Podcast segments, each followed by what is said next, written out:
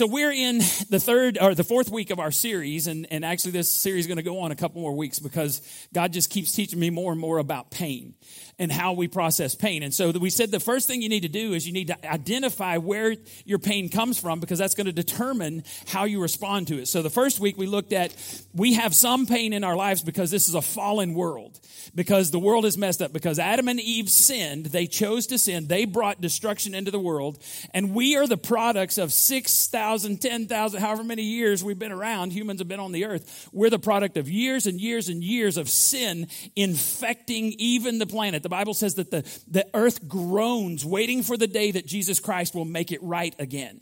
And so there are just some things we face because it's a fallen world. We said the second week that we have some pain in our lives because of spiritual attack. And so if you're, if you're, the source of your pain comes directly from demonic forces, there's a, a particular way you're supposed to respond to that. So you identify it and you put it in that bucket and then you respond the way God tells you to. Um, two weeks ago, last week, Casey preached, two weeks ago, we talked about there's a source of pain that comes from others' sin. Has anyone ever sinned against you? Anyone been sinned against? Yes, there is a particular way that you're supposed to respond to that. When it comes from this source, the Bible says to forgive. You don't forgive for them, you forgive for you. Because if you don't forgive, the poison will infect your heart, and you are the one who will die of bitterness, not the other person. Now, today we're going to look at this source that, that I think we don't talk about enough, and that's my own sin. There's some things that, that happen to me. There's pain in my life. I'll hold it up over there so you can see. Okay. There's pain in my life that comes directly because of the choices that I made. So, David says this in Psalm 139, 23, and 24, and this, this applies to what we're going to be talking about today. He says, Search who? Search me, not my neighbor. Don't search Janie, search me, oh God, and know my heart. Test who? Not Mary. You're just sitting there, you're on the front, second row. Don't test Mary, test me. And look at this. Know my anxious thoughts. Did you know anxiety has been around as long as there's been people? We just didn't know it was a disorder.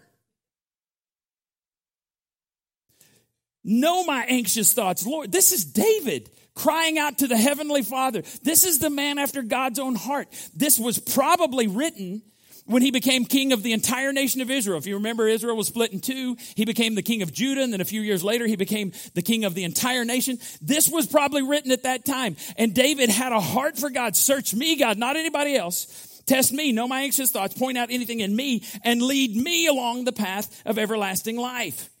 Point out anything in me that offends you. That's David's prayer. That's a great prayer for anybody. God, point out anything in me that offends you and lead me on the path of everlasting life. The reason this is a big deal is because wrong ideas about God lead to wrong ideas about who you are and who, what you are supposed to do.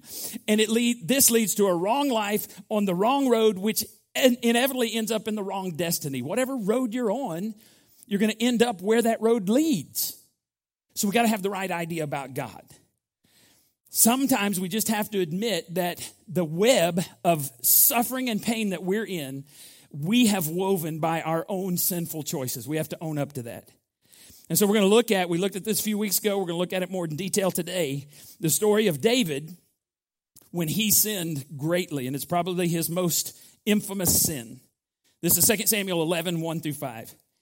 In the spring of the year, when kings go where? Let's try that again. In the spring of the year, when kings go where? Out to battle. Why in the spring of the year? It's just common sense. There's no rain. It's not cold. It's pleasant weather.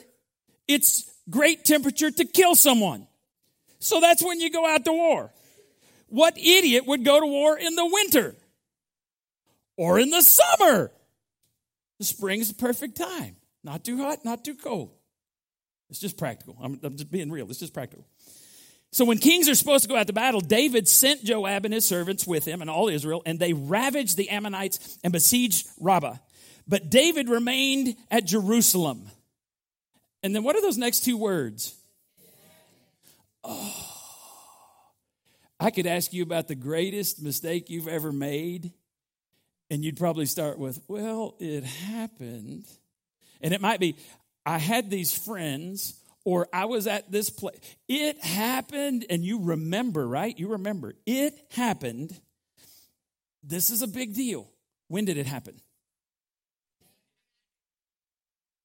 How long y'all been going to this church? I highlight the things I want you to read. So, when did it happen? Thank you for playing. Now, we'll get to that in just a second. When David arose from his couch, David had been taking a nap. That's what this means. I'm not throwing rocks at David. I like a 15, 20 minute nap every day. And I am just a new man. So I'm not throwing rocks at David. It's what he did after his nap that got him in trouble. He got up from his nap and he was walking on the roof. Now, where was David supposed to be? At battle. Where was David? On the roof of his house. Now, the king's house, just because this is the way things were in that time, the king's house was the highest structure in the place.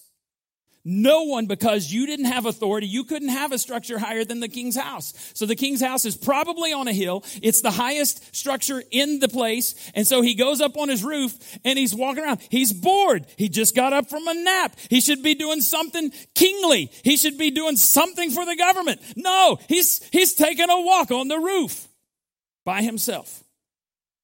And he saw a woman from the roof. What was she doing? She was bathing. I was, as a kid, I thought that's why her name was Bathsheba, but that's just, I really did. And the woman was very beautiful. So I told you this before. It wasn't an ugly woman that caught his attention. I don't have anything. Anyway, it was a beautiful woman. And David sent and inquired about the woman. Okay. At this point, David's about 50 years old.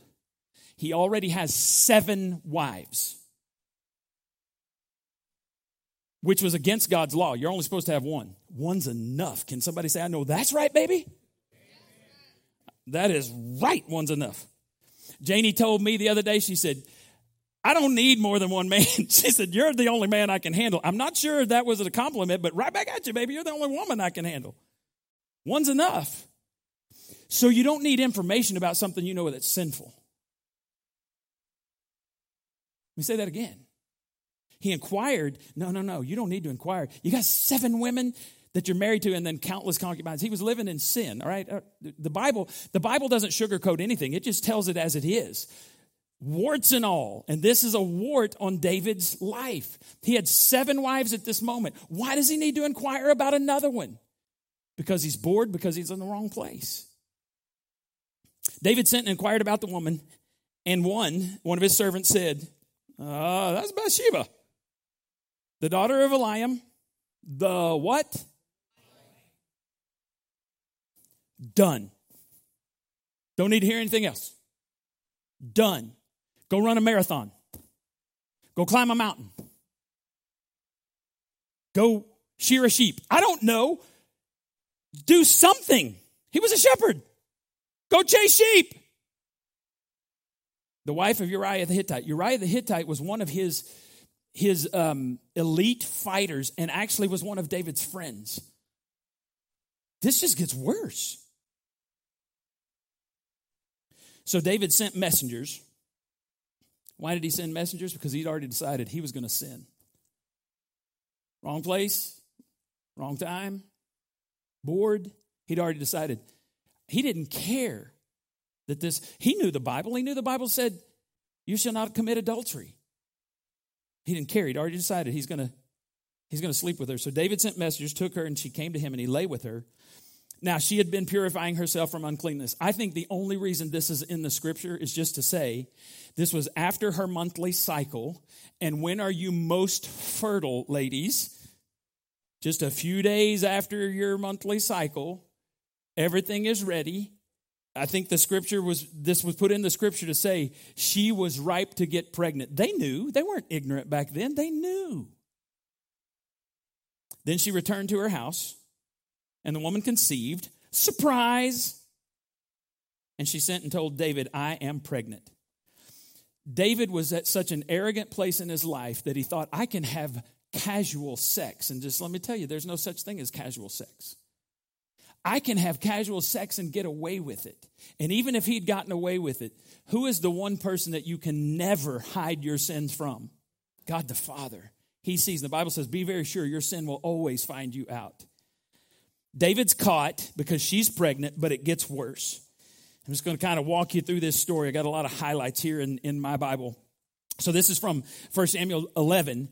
And so David realizes he's caught. So here's what he does. He sends, he, he sends a message to the front lines where they're doing battle, where they're, the men of God are doing what they're supposed to be doing. He says, send me Uriah the Hittite. He's like, oh no, I've got to get homeboy home.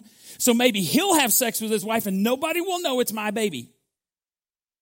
He sent the word to where Joab was, and then he brings him back and he says, Hey, Uriah, why don't you go down? Take it easy. Well, first of all, he says, So, how's Joab? I mean, this is in the scripture.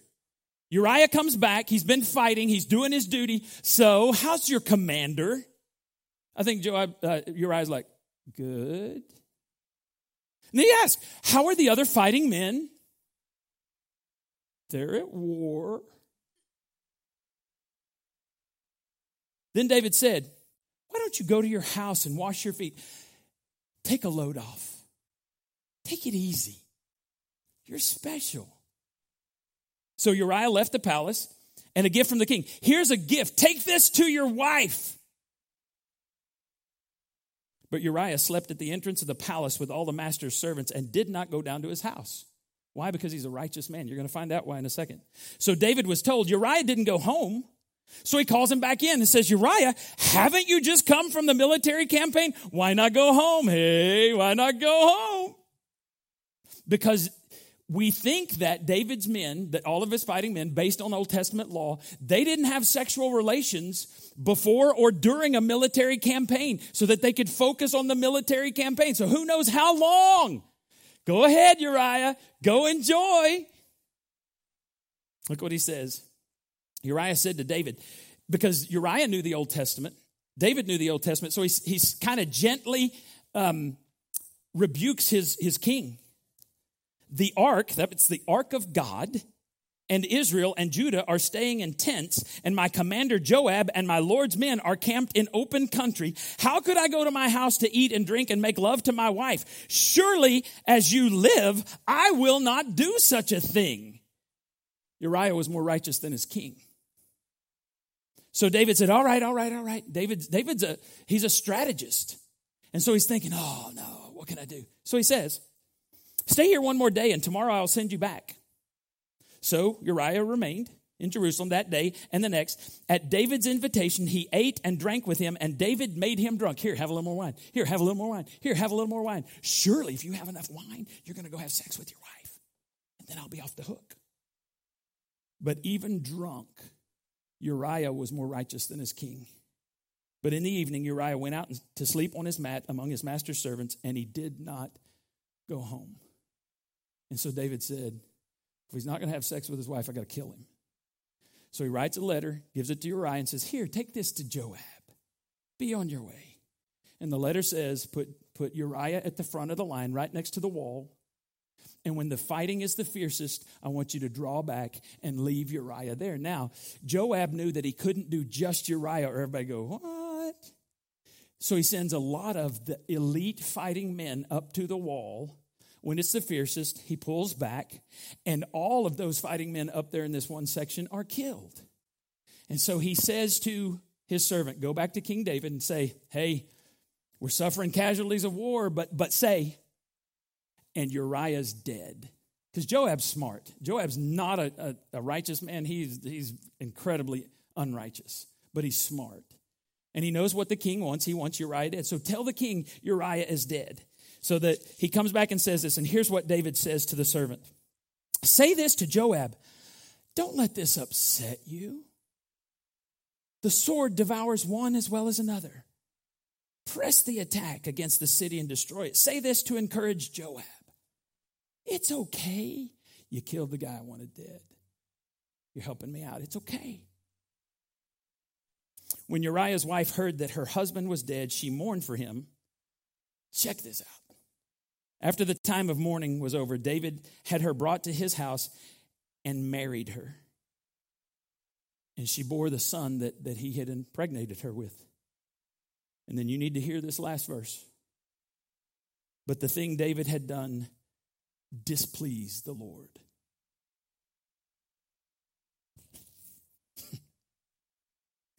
David's David suffered the consequences of this sin for the rest of his life. We're going to hear the pronouncement in just a minute. But the sword, he said, Oh, the sword devours one another. God pronounced the judgment on him. The sword will never leave your house. And can I tell you that, that if you don't figure out where the pain is coming from, and if it's your sin and you don't deal with your sin the way God wants you to, your sin, you will suffer the consequences for the rest of your life, and it may be passed on to generation after generation after generation. You've heard of generational sin. Well, that's how it gets started with you, or maybe with your parents, and you repeating the mistakes they made. So, if we don't want to be like that, how do what do we do? Well, what do you do with pain you've caused? Number one, you review the game tape. Now, I know we don't have tape, the game video or the game digital now, but how many of y'all ever played a sport where they videoed it and then you had to go in and watch afterwards? Anyone? Anyone? All right.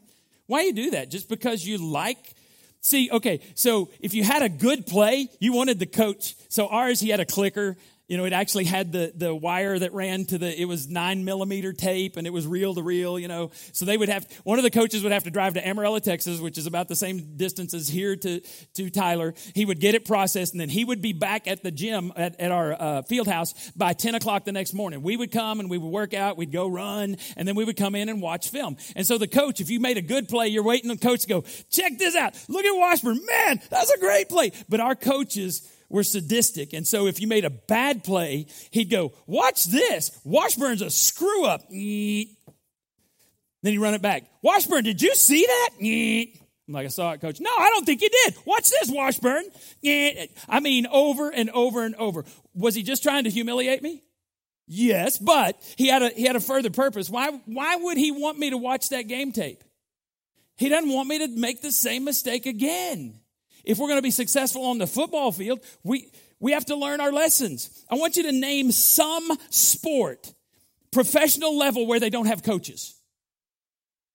Even Tiger Woods, now, you know, he's, he's recuperating. He had, even at his best, he had a golf coach. Why? Because we always need somebody on the outside coaching us, looking at us. We need to learn from our mistakes. Now, I know you don't want to look at your past sometimes because it's painful to look at it, but if you don't look at it, you're not going to learn from it and you're going to keep repeating the same mistakes over and over again.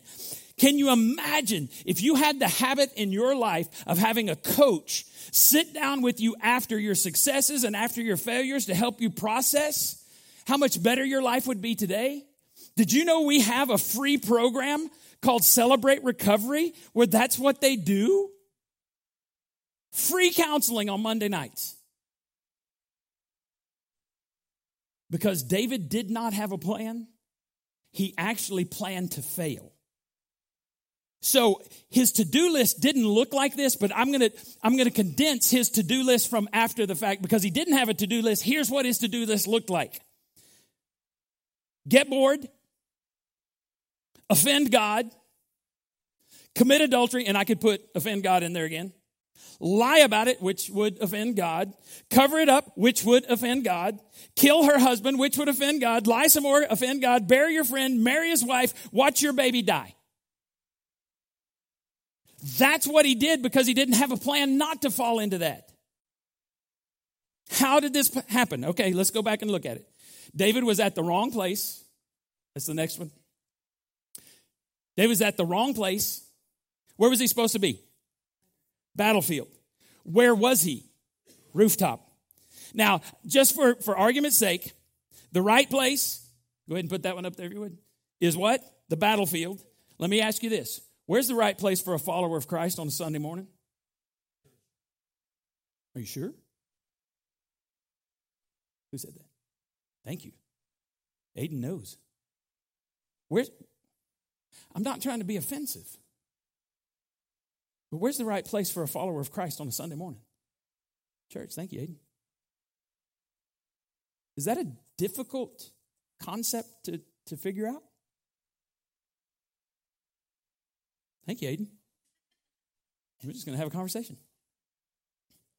So let's go back. David's at the wrong place, rooftop, at the wrong time. When was he on the rooftop? Late one afternoon, bath time. This is traditionally when the women would bathe. So you just woke up from a nap. You're not at battle. You're bored. You go to the rooftop. Let me just. Why would a man go to the rooftop at bath time? You don't know yet. He went because he wanted to check out the women. By going up the rooftop at that time, David put himself in a position to fail. And let me just tell you that you and I are most susceptible to temptation when we are interpreting our life as peaceful instead of a battlefield. According to the Bible, for a Christ follower, when is it peacetime for you? That's good, but incorrect. When it's peacetime for a Christ follower is when you die. As long as you're on this planet, you're in a battle. And church, we get encouragement, we get prepared for the battle, but we don't ever ignore the battle. You with me? Here's what Peter, uh, yeah, Peter said in 1 Peter 5 8, be alert and of sober mind. And so I, I made this red because this is bad. You're what? You have an enemy who wants to destroy you. The devil, what does he do? Now I think this is this is comical to me.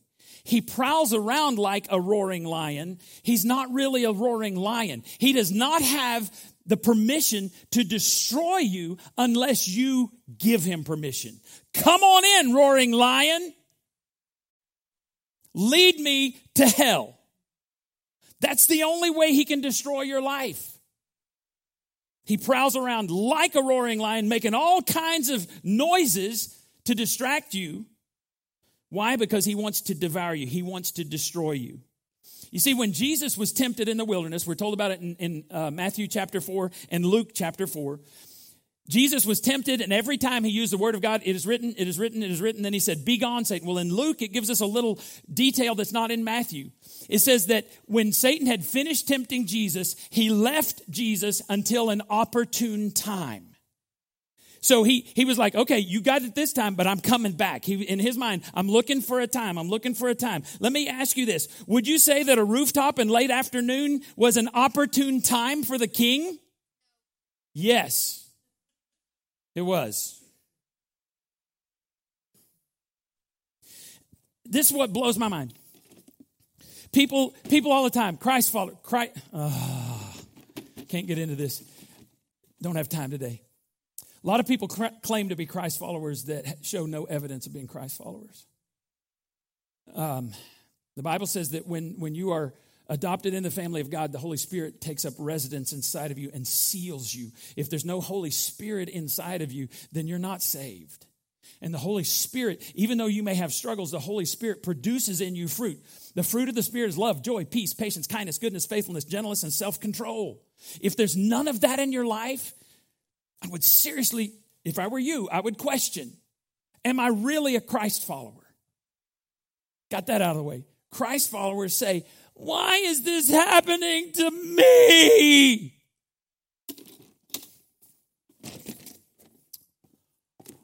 Fallen world, spiritual attack, others' sin, or maybe it's your sin. Much of the pain in our lives is preventable.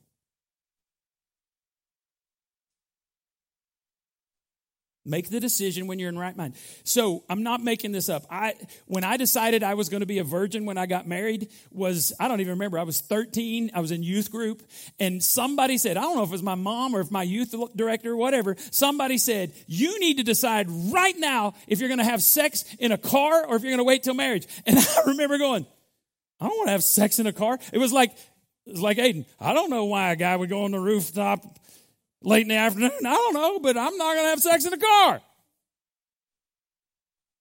And so I remember them saying, you make your decisions in the light when you have your right mind so that you don't even have to make a decision when you're in the dark and you're not in your right mind. You've already made that decision. So much of the pain we experience comes from boredom or decisions we make in the aftermath of trauma. So I, I came across this. I was I was looking through this, and I came across this uh, quote from from uh, the 18th century. This was Samuel Johnson. He says, "If you are idle, be not solitary. If you're solitary, be not idle." So David goes up on the roof. He shouldn't have done that. He should have not had an idle mind. He should have gone and done something that a king would do. If he wanted to take a walk, why didn't he call the high priest? Is he going to look at the women? Hopefully, he's not going to look at the women from the rooftop with the high priest. You never know. Thank you. If you're idle, be not.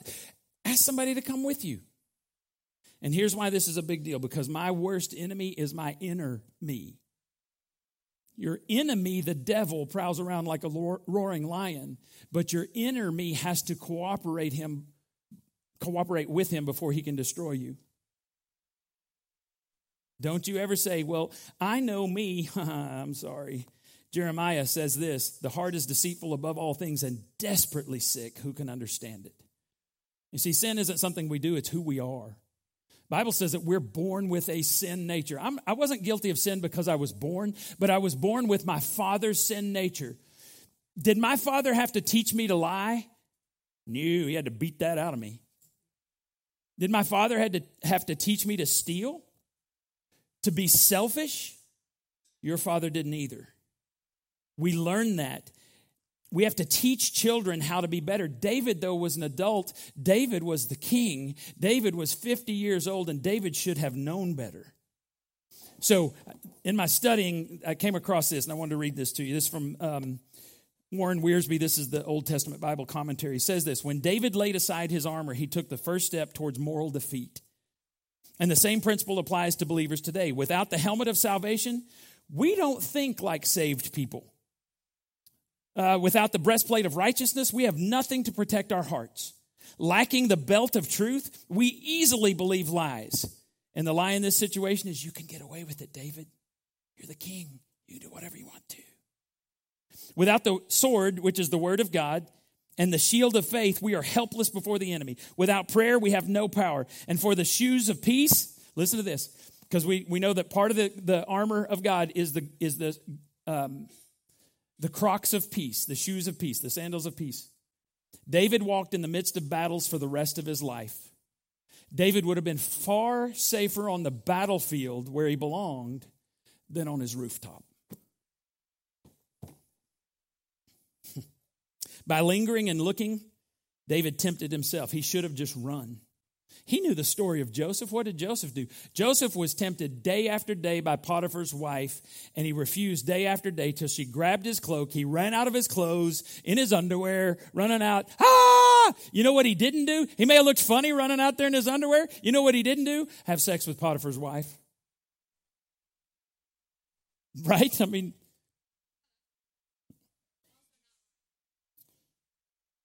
you are on a roll today, Aiden. Psalm 51 5 says this Surely I was sinful at birth, sinful from the time my mother conceived, conceived me. Do you know who has lied to me, manipulated me, betrayed me more than anyone else on the planet? Me. And the same goes for you. The devil doesn't usually tempt us with the ridiculously evil, but with the deceptively good. You're the king. You can do what you want to. It's just casual sex. No one's going to know. See, the devil's so predictable. He, he tempts you to compromise, and when you compromise, then he condemns you for it. He will take what you've done and he'll try to make you believe that's who you are adulterer, liar, cheater, divorced. That's not who you are. But he tells you that. So if we're not going to be like David and compromise, what do we need to do? Second is make a game plan. There are two things that we have, two components to our being. There's the Spirit, and I'm calling this the, the capital, the, the Holy Spirit. The Bible says that that with before Christ you are dead in your trespasses and sins. So dead people, dead people don't have a spirit. But God made us alive when we came to Christ and He deposits the Holy Spirit in us. So we have the Holy Spirit and we have the flesh. And whoever, whichever one is going to win is the one you feed the most. Feed the flesh, starve the spirit, and you'll be a serial compromiser. You'll be known your whole life as a compromiser. But if you put on the armor of God and feed the Holy Spirit in you, God will turn you into an overcomer. It's like an army laying siege to a, a city. They cut off all of the supplies. That that's what you do to your flesh. You cut it off and you feed the Holy Spirit. You game plan to be more like Christ. And here's the good thing no matter how far you've gone from God, you can't outrun God. You're never outside the reach of His grace. But God will bring you face to face your consequences. He wouldn't be a loving heavenly father. He wouldn't be a holy heavenly father if he didn't hold you accountable for your sin. Here's what happened to David's life 2 Samuel 12, verse 1. So the Lord sent Nathan the prophet to tell David this story, and you've heard this before. There were two men in a certain town. One was rich and one was poor. The rich man owed a great, owned a great many sheep and cattle. The poor man owned nothing but one little lamb he had bought.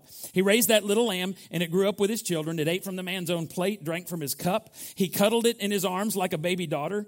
One day a guest arrived in the home of the rich man, but instead of killing an animal from his own flock or herd, he took the poor man's lamb and killed it and prepared it for his guest. David was furious as surely as the Lord lives, he vowed, any man who would do such a thing deserves to die. He must repay four lambs to the poor man for the one stole uh, he stole for having no pity. Now, this was the if you stole something, this was the Old Testament law. You had to pay back four times as much. So he's just repeating the Old Testament law. He should pay back four times, four lambs to the poor man for the one he stole and for having no pity. Then Nathan said, "You are the man." The Lord, the God of Israel, says, I anointed you king of Israel and I saved you from the power of Saul. And then it says, if that had not been enough, I would have done more for you. That's what God said to him. Isn't it interesting how we can recognize sin in others that we don't see in ourselves? David was far worse than the man in the story who just killed a lamb. He took a wife. In fact, she became his eighth wife. And the cool thing about this story is that immediately, now, well, he covered it up for nine months. But when Nathan, the, from the prophet of God, came to him, he immediately said, I have sinned. He doesn't blame it on anybody else. He doesn't call it a mistake, an error in judgment. I've sinned.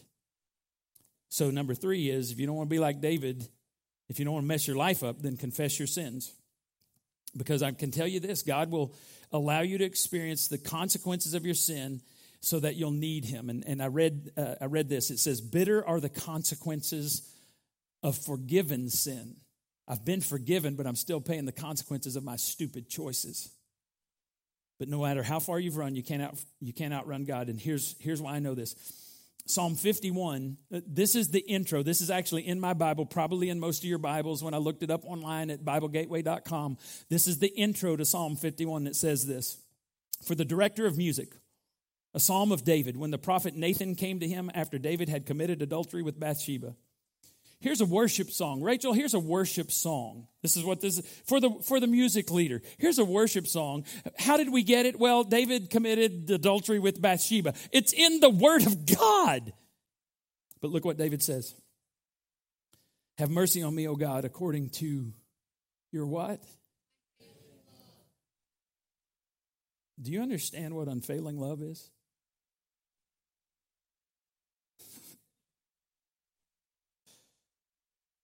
Not failing, according to your unfailing love, according to your great compassion, blot out my transgressions. Unfailing love, great compassion.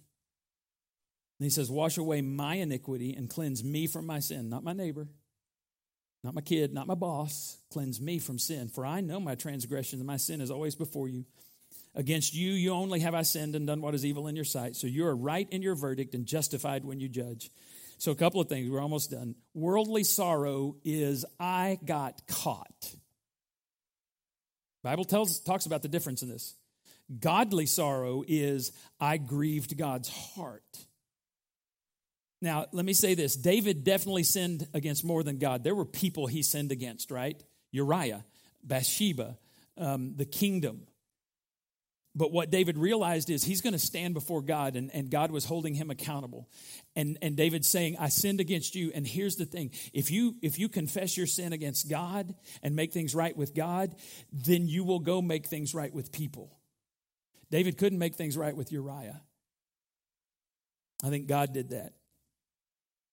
I think God is, is the ultimate person who hands out justice and mercy and grace. So I think Uriah got justice and mercy and grace. If we get things right with God, we'll make things right with people. Here's what 2 Corinthians 7:10 says, "For the kind of sorrow God wants us to experience leads us away from sin and results in salvation.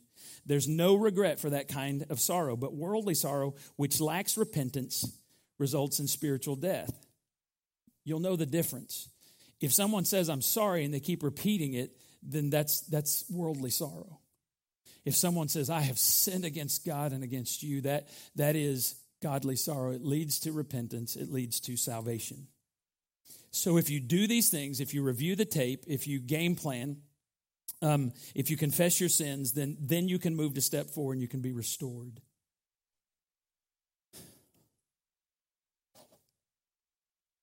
All throughout history, God has brought people back from the worst situations. And when I, when I was reading that this morning, I just thought of the, the evidence. All throughout my history, your faithfulness has gone before me. So, what you think about this? If God can take a righteous, a, a self righteous murderer like Saul, we call him Paul, he was changed, and turn him into the greatest church planter in the history of the world, the guy who wrote half of the New Testament. If God can turn a liar like Abraham, he lied more than once, into the father of our faith. If he can take a murderer like Moses and turn him into the guy who led millions of Jewish slaves to freedom, if he can take a deceptive, cheating traitor like Matthew and turn him into one of the 12 disciples, then what could he do with little o you? If you put your sin and your pain into his hands and let him heal you. This isn't the end of the story. Because David confessed, he and Bathsheba have another baby. Do you know, do you know what that baby's name was? Solomon not even a full chapter later, 2 Samuel 12 24, then David comforted his wife Bathsheba, went into her and made love to her. She gave birth to a son, and they named him Solomon. What does that last phrase say? The Lord loved him. God restored them when David admitted his sin. In Matthew chapter 1, we have a genealogy of Jesus. So it's his family tree. Matthew's writing to a bunch of Jews, and, and the reason it, I think the reason it's the first book in the New Testament is because they had to establish if Jesus was the Messiah, the Messiah had to be a, a descendant of David. And if you read through this, it goes all the way back to King David. And, and God had promised David, you'll, you'll have someone on the throne forever. And that's Jesus, that's the Messiah. But what's interesting to me, and I don't, what's interesting is there's four women in the genealogy of Jesus, and if you're trying to take something to a court back in those days, you, women couldn't be in court. That you didn't, you didn't take their testimony. Again, I think this is how the Bible and how Christianity is different from any other religion because Jesus valued women. God values women more than anybody else, and He put four women into the lineage of Jesus. And the first one was Tamar. Tamar was raped by one of David's sons completely disgraced. Why would God put her in there? I think it's because God says, I can take any situation and work it into the lineage of the Messiah. Um, Rahab, you remember Rahab? There's something, there's a phrase attached to Rahab every time you read it in the scripture. Rahab the harlot, the prostitute. She's the one that welcomed the spies that came into the promised land at Jericho. Why would you let that happen? Because God redeems even prostitutes. Bathsheba, we just talked about her story. And then there's one called named Ruth. There's a book of the Bible called Ruth. Incredible story of how people left Israel to go because there was a famine and all their husbands die. And she comes back with her, her mother in law, Naomi, and she says, Your people will be my people, your God will be my God. And she meets this guy named Boaz, and, and they get married, and it's incredible. And just a little while after um, they have children, then Jesse's born, and then David's born. And, and God says to David, you're going to be in the line of the Messiah. So here, here's my point. Restoration begins with my decision to turn away from my sin, to confess it to God and to whoever I've wronged. If, if that doesn't hurt them, that's one of the things we talk about in Celebrate Recovery. If you sinned against somebody 25 years ago, don't go knocking on their door today. That's inappropriate. Especially, especially if it's sexual sin. That's just dumb. You don't go do that. You write a letter, you confess to somebody you, you know and love, burn the letter, whatever you need to do. But restoration begins when I turn away from my sin, I hand my shame and my past over to the Lord, and I let Him restore me. Some of you need to be restored. You need to make a decision today to do that. Let's pray together. Father, thank you for your love and your grace. Thank you that you give us stories in the Bible of how you take sin and shame, and if we will just trust you, you'll turn it into something magnificent. I know in, in this room and I know online, God, there, there's some people who are, who are struggling with shame. Help them to identify where their pain is coming from. Put it in the right bucket and respond the way you want them to. And then, Lord, when they lay their hearts and their lives before you, I pray, I pray that you raise them up and you make them a shining light for people in this community. That they'll point people to you, they'll advance your kingdom, they'll glorify your name. So that when we get to heaven, there'll be all kinds of folks there who are impacted by folks who've been restored. We pray this in Jesus' name. Amen.